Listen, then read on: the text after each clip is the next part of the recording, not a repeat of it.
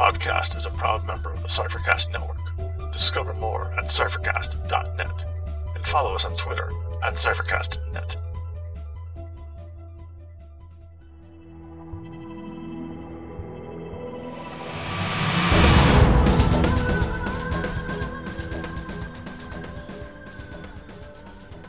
Welcome to Incantations, an Invisible Sun podcast. I'm Scott. And I'm Dave. we will be your guides along the path of suns. Today we sing My My Path Takes Me Strange Places, wherein we talk about locations you can find under the pale sun. Join us on the path of suns, and we may uncover a secret or two.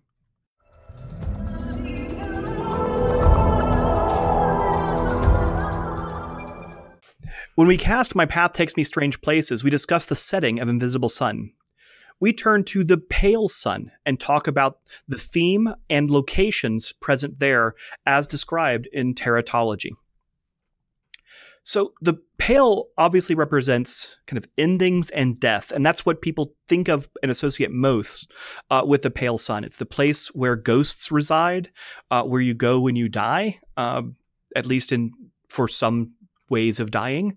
Uh, and we it is uh, the pale invokes this notion of death um, and kind of and, and ghosts. So that's the most obvious representation.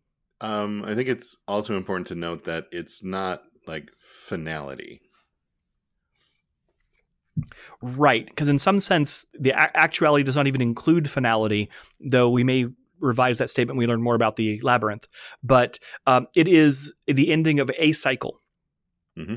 So it's more a counterpart to silver, which is you know new beginnings. Um, this is endings, but just like new beginnings is not the last of new beginnings, this ending is not the last of all endings. Um, and similarly, death is not a permanent condition. We've talked before about uh, how PCs can die, become ghosts, still play as ghosts and then possibly come back as uh, into their original forms. Uh, so it, while it is endings of an arc or a story, uh, it does not necessarily represent uh, f- final endings.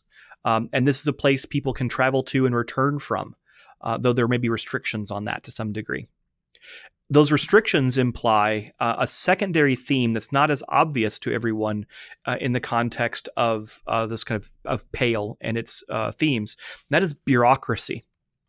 Uh, this is the sun that most emphasizes the existence of a huge set of rules and regulations that restrict behavior about getting into the sun, getting out of that sun, what you do within that sun, how authority is distributed across different locations within the sun, and the like. So it's like a highly bureaucratized uh, version of our own world in that respect. It's the only sun that I've read about embassies for. I hadn't thought of that. That's that's true, um, and it, because embassies imply a civil service, mm-hmm. uh, something we we will return to in several episodes. But one of the best inspirations for this is the movie Beetlejuice but not just the part where Keaton is chewing scenery, but the parts where you where the new ghosts start to learn that there's an entire set of rules of behavior and a whole new world that they have to understand that is uh, represented as uh, the waiting room of uh, almost like a medical or administrative office. Uh, but we'll talk more about that uh, later as inspiration. But that's I, I, suspect where some of this notion of bureaucracy as a theme to the Pale comes from. Uh, what other sort? What other movie inspirations would you use for this? Have you have for, you read all the notes? Uh, no, I've. Uh, okay, what what else would you use as inspiration for the Pale? Oh, okay. Um, yeah, I, I, hadn't connected those two uh, B words yet. Uh, but ah, you mentioned uh, you, uh, Brazil. You the notes then. Ah, come on. Yeah. it took me a second to realize what you were going for. Um, that's a really good representation of bureaucracy, though it doesn't have an association specifically with death, uh, but certainly uh, a representation of what a bizarre, in this case, surreal bureaucracy can be like. and, and there's the inspiration we're talking about now is Brazil. Yes, the movie Brazil. Yes. Um, and uh, there, there's also uh, inspiration in literature. Um, there's uh, some really great uh, uh stuff by Kafka uh, that is really about the bureaucratic experience. Mm-hmm. It's not all about giant insects. uh, so there's a lot to draw from on, on the bureaucracy theme, in addition to the theme of death and endings. Uh, the synthesis, I think, that might be most directly useful for inspiration um, is a game I've mentioned before uh, from the from White Wolf um, in their uh, original World of Darkness called Wraith the Oblivion. In Wraith the Oblivion, the player characters play ghosts. Um, and they find uh, that the ghostly world in which they live is highly bureaucratized. Um, there's a, a lot of detail as to uh, which which areas you're living in, the rules that you live in, uh, a very strict hierarchy. In fact, I think it's called the hierarchy uh, that enforces these rules. Now, in that case, the world of the ghosts corresponds roughly one to one with our own world. So there's a specific bureaucracy in Europe um, and uh, a, a, different bureaucracy in Africa, and a hmm. different mm. bureaucracy in Asia, and each of them has their each of them is their own kingdom with their own rules, and so it, it has this this notion that we have in uh, the Pale Sun of there being different kingdoms that are ruled by these elaborate codes of conduct and uh, laws, uh, but in Invisible Sun, it does not have to correspond to uh, Earth so there are while there are kingdoms, they don't have to be kingdoms of particular countries or uh, continents. Uh, they are just their own principalities. Uh, and they're mentioned in teratology, but they are not elaborated on really anywhere. So there is a tremendous room to develop what the bureaucracy and even the sort of the geography of power looks like in the Pale because it is an open canvas uh, from the uh, the material available to us right now for Invisible Sun. And even when the Enchiridion of the Way comes out, or Enchiridion of the Path, which shouldn't be too far off, uh, we'll have more information, I suspect, on the Pale. But I can't imagine that anything less than a full book would follow up on the elaborate setting implied for the Pale Sun of uh, disparate rules and principalities governed by varying uh, legal systems. Now, there is the Empress of the Pale, right? Yes. So and there is some overarching authority. The overarching authority, but then everything else is broken up, sort of in a uh, what is it, a medieval system? Something along those lines. And and you might even be, uh, have different types of systems in different areas. Specifically from teratology it says that um, the sun is carefully divided into principalities republics kingdoms and more. Uh, each of, of their own set each with their own set of sometimes byzantine rules and regulations. So just from that list um, a republic is different than a kingdom and will be ruled differently a republic implies that authority resides with its people somehow within the context of this uh, uh, uh, monarch of, of the dead, the Empress Jalad, we'll say. Um, whereas other principalities are apparently kingdoms, which will have their own king uh, that or queen that is overseen maybe by the empress, um, but they will, as you can imagine, have authority distributed differently because they're a kingdom. Mm-hmm. Uh, principalities might be things more like territories that are have very loose legal structures because they don't have f- the sort of formal control by a strong, um, you know, queen or uh, republican uh, form of government. So you, you it implies there's a great deal of variety uh, that you can play with, and you can go to parts of the pale that fit with what you uh, want to explore. I, I, would even suggest that this implies there's frontiers of the pale. Uh, which is very different than going to the highly bureaucratized, uh, say, capital city, um, or these major cities like Catafalque, uh, or even the locations we'll, we'll discuss. Uh, that if there may be, you, you could have a pale uh, scenario that takes you to a very urban environment with all of these rules, but you could also go out to a frontier like uh, principality for the Pale, and where, where, where law is very loose. Um, but also the backup of having the uh, authorities to enforce that law is likely not present, uh, and the, you can have stories about that lawlessness among ghosts. So what you're saying what is you could just have a game of Invisible Sun that is Deadwood set in the Pale. Uh, yeah, I think you could you could absolutely do that. Uh, more so, and, and, it's hinted, but not uh, in the game uh, Wraith the Oblivion. Everything in in the um, in the world of, of ghosts, the shadow, um, is uh, something that has been destroyed in our world. Okay. So a building that's fallen over in our world may actually be standing in the other world. Is it's sort of its representation in in uh, their ghostly realm. Um, it's not it's not stated here that everything in the pale is something that is destroyed somewhere else. Um, however, there are hints that things that have been destroyed in other worlds may appear here, and we'll have an example of that later. Uh, so, one thing you can do with these themes of endings is that a location that has ended in uh, our world or in some other fantastical world might appear in the pale in a ruined form. And that opens up all sorts of possibilities for locations, uh, from urban locations of buildings that have burned down to these frontier locations where a town that's abandoned in our world or in some other world appears in the pale and is then populated by ghosts. But we do have some specific locations. Uh, the first of which, d- d- described in uh, teratology, is the Deathember Orphanage. Uh, this reminded me a lot of the movie The Orphanage. I believe that's an early Guillermo del Toro movie. Uh, it's one I have not seen.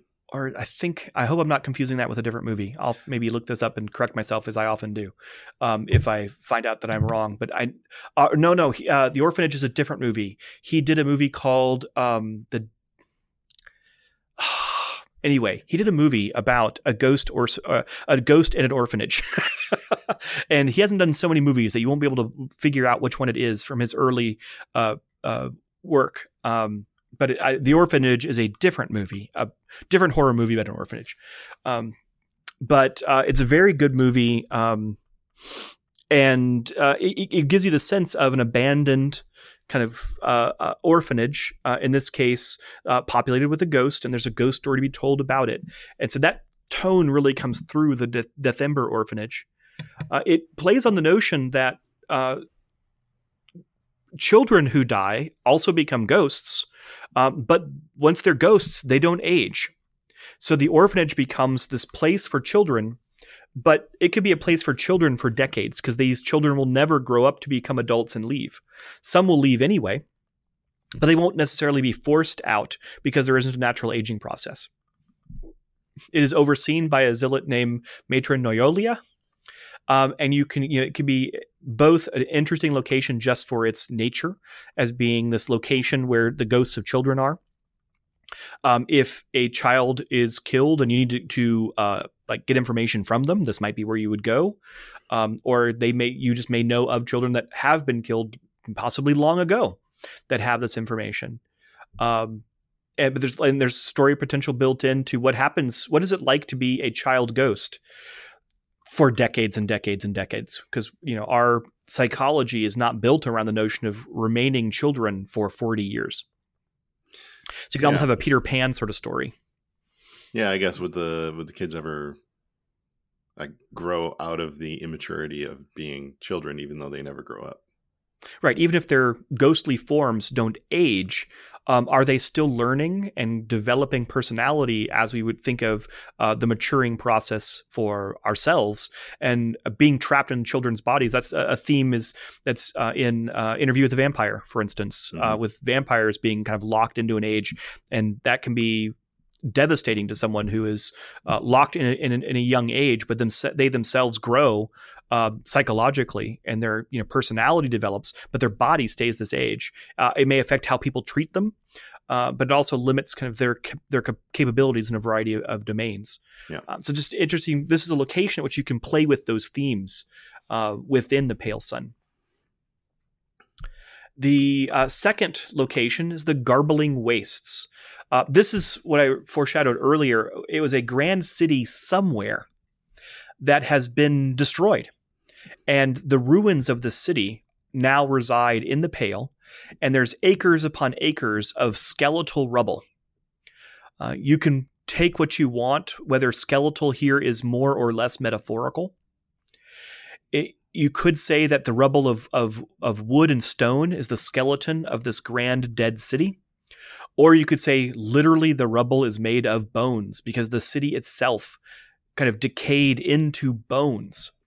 Uh, it reminds me of something from, I think it's the first arc in Doom Patrol we talked about a long time ago, where there was a city and it was drawn so that almost all of the city looked like it was built out of bones. Yeah, that's vaguely familiar. It was so long ago. uh, so that, that might, that be a place to go for visual inspiration.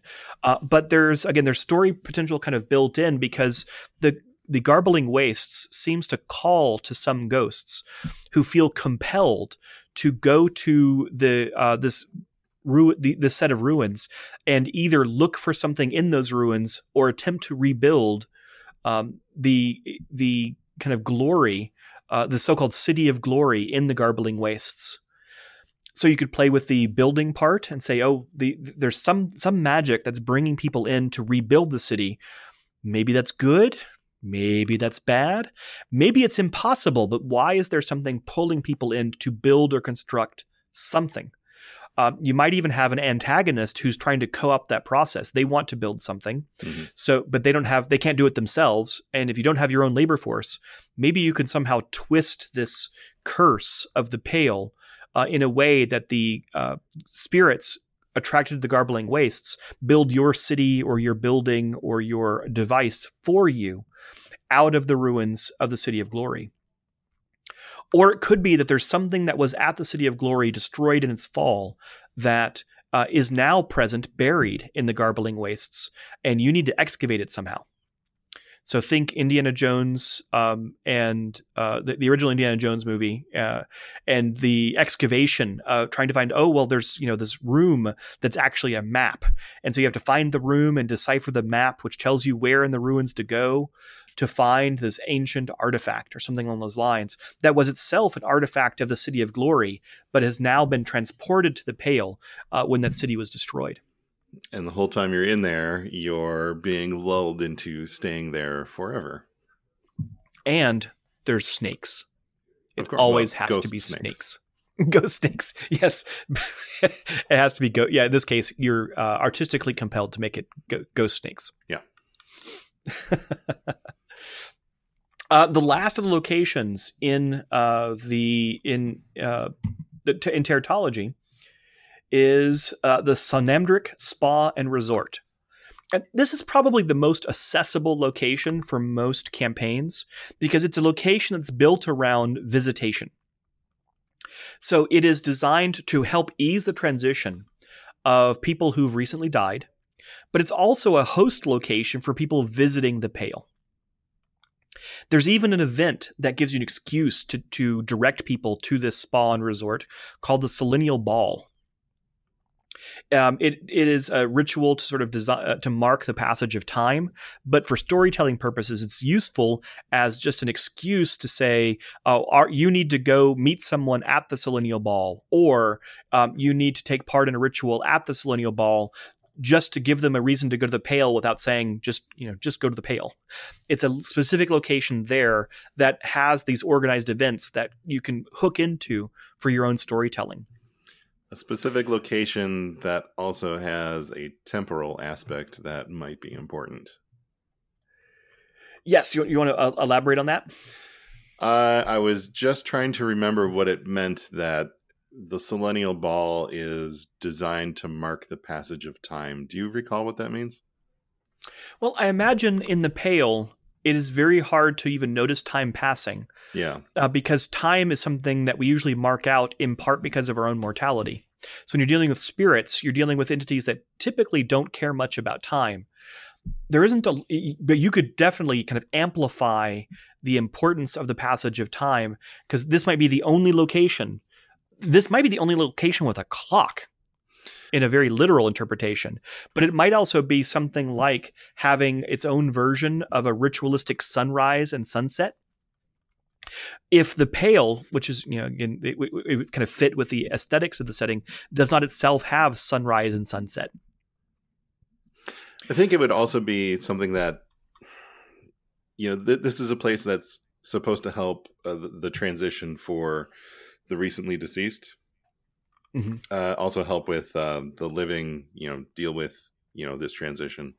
Um, so if this is a ceremony that's designed to mark the passage of time, you know, once you're dead, perhaps that there's some sort of disconnect between you know what you perceived of as the passage of time and what you now experience which might just be you know a stagnation where you currently are like time doesn't matter anymore uh, so it might not be something that you notice or think about but maybe part of the transition that this is helping you with is you know marking like time is moving on things are continuing to progress forward and at this ball, we celebrate it and we appreciate it and we understand that it still happens. Yeah, and one place you can go for this is the movie Coco. Haven't seen that. Where um, it's pretty good. Uh, yeah, Coco is a Pixar movie uh, that focuses on the uh, the Day of the Dead, mm-hmm. and it takes place sort of across our world and the world of the dead. And it the central theme is about memory and the relationship that we have to our ancestors and how important memory of our ancestors is, uh, especially a holiday that commemorates uh, and, and gives us an occasion to remember our um, our relative our, our, our ancestors, and so you could use some, that as as a basis to talk about well, what is what is this marking of time? Well, maybe it's about memory, maybe it's about the relationship between the pale and indigo or the rest of the actuality. And this is the time when people do come to honor their uh, their ancestors, um, or it is time for their ancestors to check in on what's going on with uh, their descendants, or something along those lines. But I think Coco might be a, a, fun place to get inspiration. It's also not you know grimdark. It is um, a Pixar family movie, mm-hmm. uh, and shows how you can deal with some of these themes in a lighter but but not you know trivial way. It still t- respects these important uh, aspects of our lives, uh, but does so in a way that just isn't grimdark and you know everything looks like a, a death metal cover or something like that. Um, you know, there's it, in fact the Semnendrick Spawn Resort is is referred to as having a garden, I believe, that uh, has or, ornate dead flowers. Um, so it could be, you know, this this could be a colorful place. It doesn't have to be a, a completely uh, uh black and white sort of uh, chiaroscuro shadowy area. Uh, but from this, I think we can draw a variety of lessons from the descriptions of these pale locations. Uh, one of which we've already talked about, which is that you know ending here does not mean finality, uh, as, as, you mentioned. Um, endings are just the ending of a cycle. Uh, in some ways, this there's a relationship then between the pale and the gold sun. The gold sun is transformation and renewal, this is what takes place before that. This is the slow decay and entropy that sets in um, before something is renewed or regenerated or any, any of those kinds, which uh, makes me wonder whether there might be connections directly between the pale and the gold sun that can be fun to play with. Well, it's interesting that um, you know this is a transition. It's uh, you know the decay, the decay and transition from one state to another, and then the next sun is the red sun, which is you know absolute destruction and then we get right, into so renewal. Right, so it's almost two paths to the red sun is one way I can think of it thematically. Two paths to the is gold that, sun. I'm sorry, th- yes, two paths to the gold sun, with the red sun being the, dis- the path that is, is dist- where something is actively destroyed, and the pale sun is where something decays. Uh, both of them do lead to renewal uh, at the end of the path in the gold sun. Yeah, Yeah, maybe um, if there were different uh, different ways that magic flowed, one way from indigo might go straight through red and into gold, skipping pale completely. It could. Um, or you could have different paths from from red to gold and from pale directly to gold, mm-hmm. bypassing red. Um, and you could play with that thematically uh, based on different currents. Yeah, that's a cool idea. I'm attracted to this notion the sun is ruled by bureaucracy because that's what I both live in and study every day. Oh, yeah. uh, so, uh, so playing with surreal notions of bureaucracy is uh, attractive to me, um, though not necessarily as attractive to my players. So I, I, have to keep that in mind. Oh, I can't wait to go to the Pale Sun and then just you know hand out reams of paper and forms that my players have to fill out. that might sound better when spoken out loud than it is when you actually do it. But we'll, you'll have to tell us how that goes once that's once you have uh, uh, done that in your game. Yeah, we'll see. Um, they're skipping over to the Red Sun next, so it's going to be a little while before they get to Pale.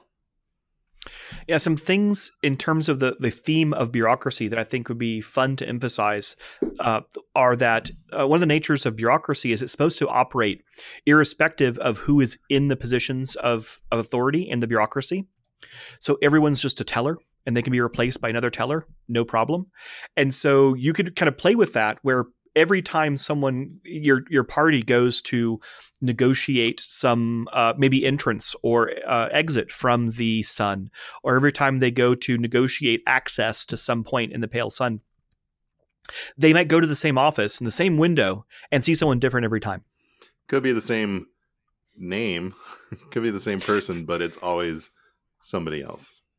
Yes, and I think that's how you make it surreal. Is you actually have them give them the same name, maybe even have them dress mostly the same way, hmm but it's very clearly a different spirit. And they act the same way. They may even deny there's any difference. More likely, they deny the relevance of any difference. I am a Uh, real it- person. Well, I'm I'm a spirit like everyone else. I don't know what you mean. What what do you mean? The the whole notion of uh, you being here a week ago is itself indigo thinking. You are in the pale now. Have you heard of the uh, robocalls that are like outsourced to another country, but they use um, essentially soundboards with, you know, lines spoken in an American accent? um, I, I probably have experienced them. I've experienced things that that sounds like. Uh, I think it was Reply All or some other podcast did an investigation into this uh, because, like, someone who's getting calls and they would ask questions like, uh, "Is is this an automated call?" And it would respond with like a very strange response, like, "Oh, haha, no, I I am a real person," or "Oh, haha, Yes. no, I you're talking to a person." Oh, I've definitely said I've definitely uh, had that experience because I will try to call out and you know it, it, either say a robocall or automated call or something like that, and we'll get these sorts of responses that are very clearly recorded. Yeah. Uh, one thing I learned from one of my bosses several years ago is uh, in dealing with automated calls, or in, in, in his case, he was trying to make sure of, about people's uh, English comprehension because this was about admissions to a graduate program. Mhm. He would sometimes ask. He would sometimes ask nonsense questions. Like the words literally don't add up to any meaning. Huh. And the right answer would be, I'm sorry, I don't understand what you're saying. That sounds like a And- nightmare. right. And it, it, it, uh, it probably was for someone on, and uh, I have been on some of those uh, uh, interviews where he would ask a question that makes makes no sense, and you can tell when a person's been overcoached because they respond exactly the same way to that question as they do every other question. Hmm. And they just have these programmed responses that are vague enough to reply to most questions. Um, whereas people who were clearly conversant would stop they, they- you know their eyebrow would go up or they would they would react a little bit like I, I'm I'm sorry I, I'm not sure I understand the question, and then he would smile and ask a direct question that was interpretable and, and had meaning, and everything would proceed normally. Uh, so sometimes I'll do that with with robocalls, and you can imagine how that might work with a bureaucracy.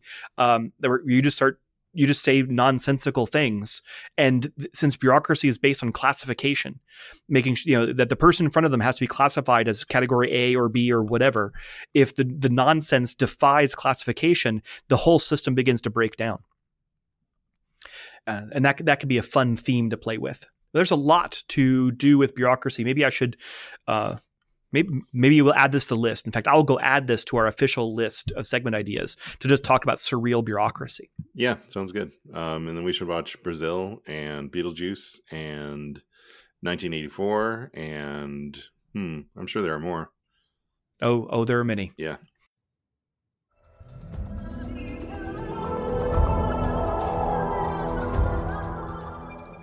This ends our walk. Maybe you discovered something today. Maybe you need to look closer. The music was titled Beyond from Wes Otis and Plate Mail Games. It is available from Drive-Thru RPG. Invisible Sun is the intellectual property of Monte Cook Games.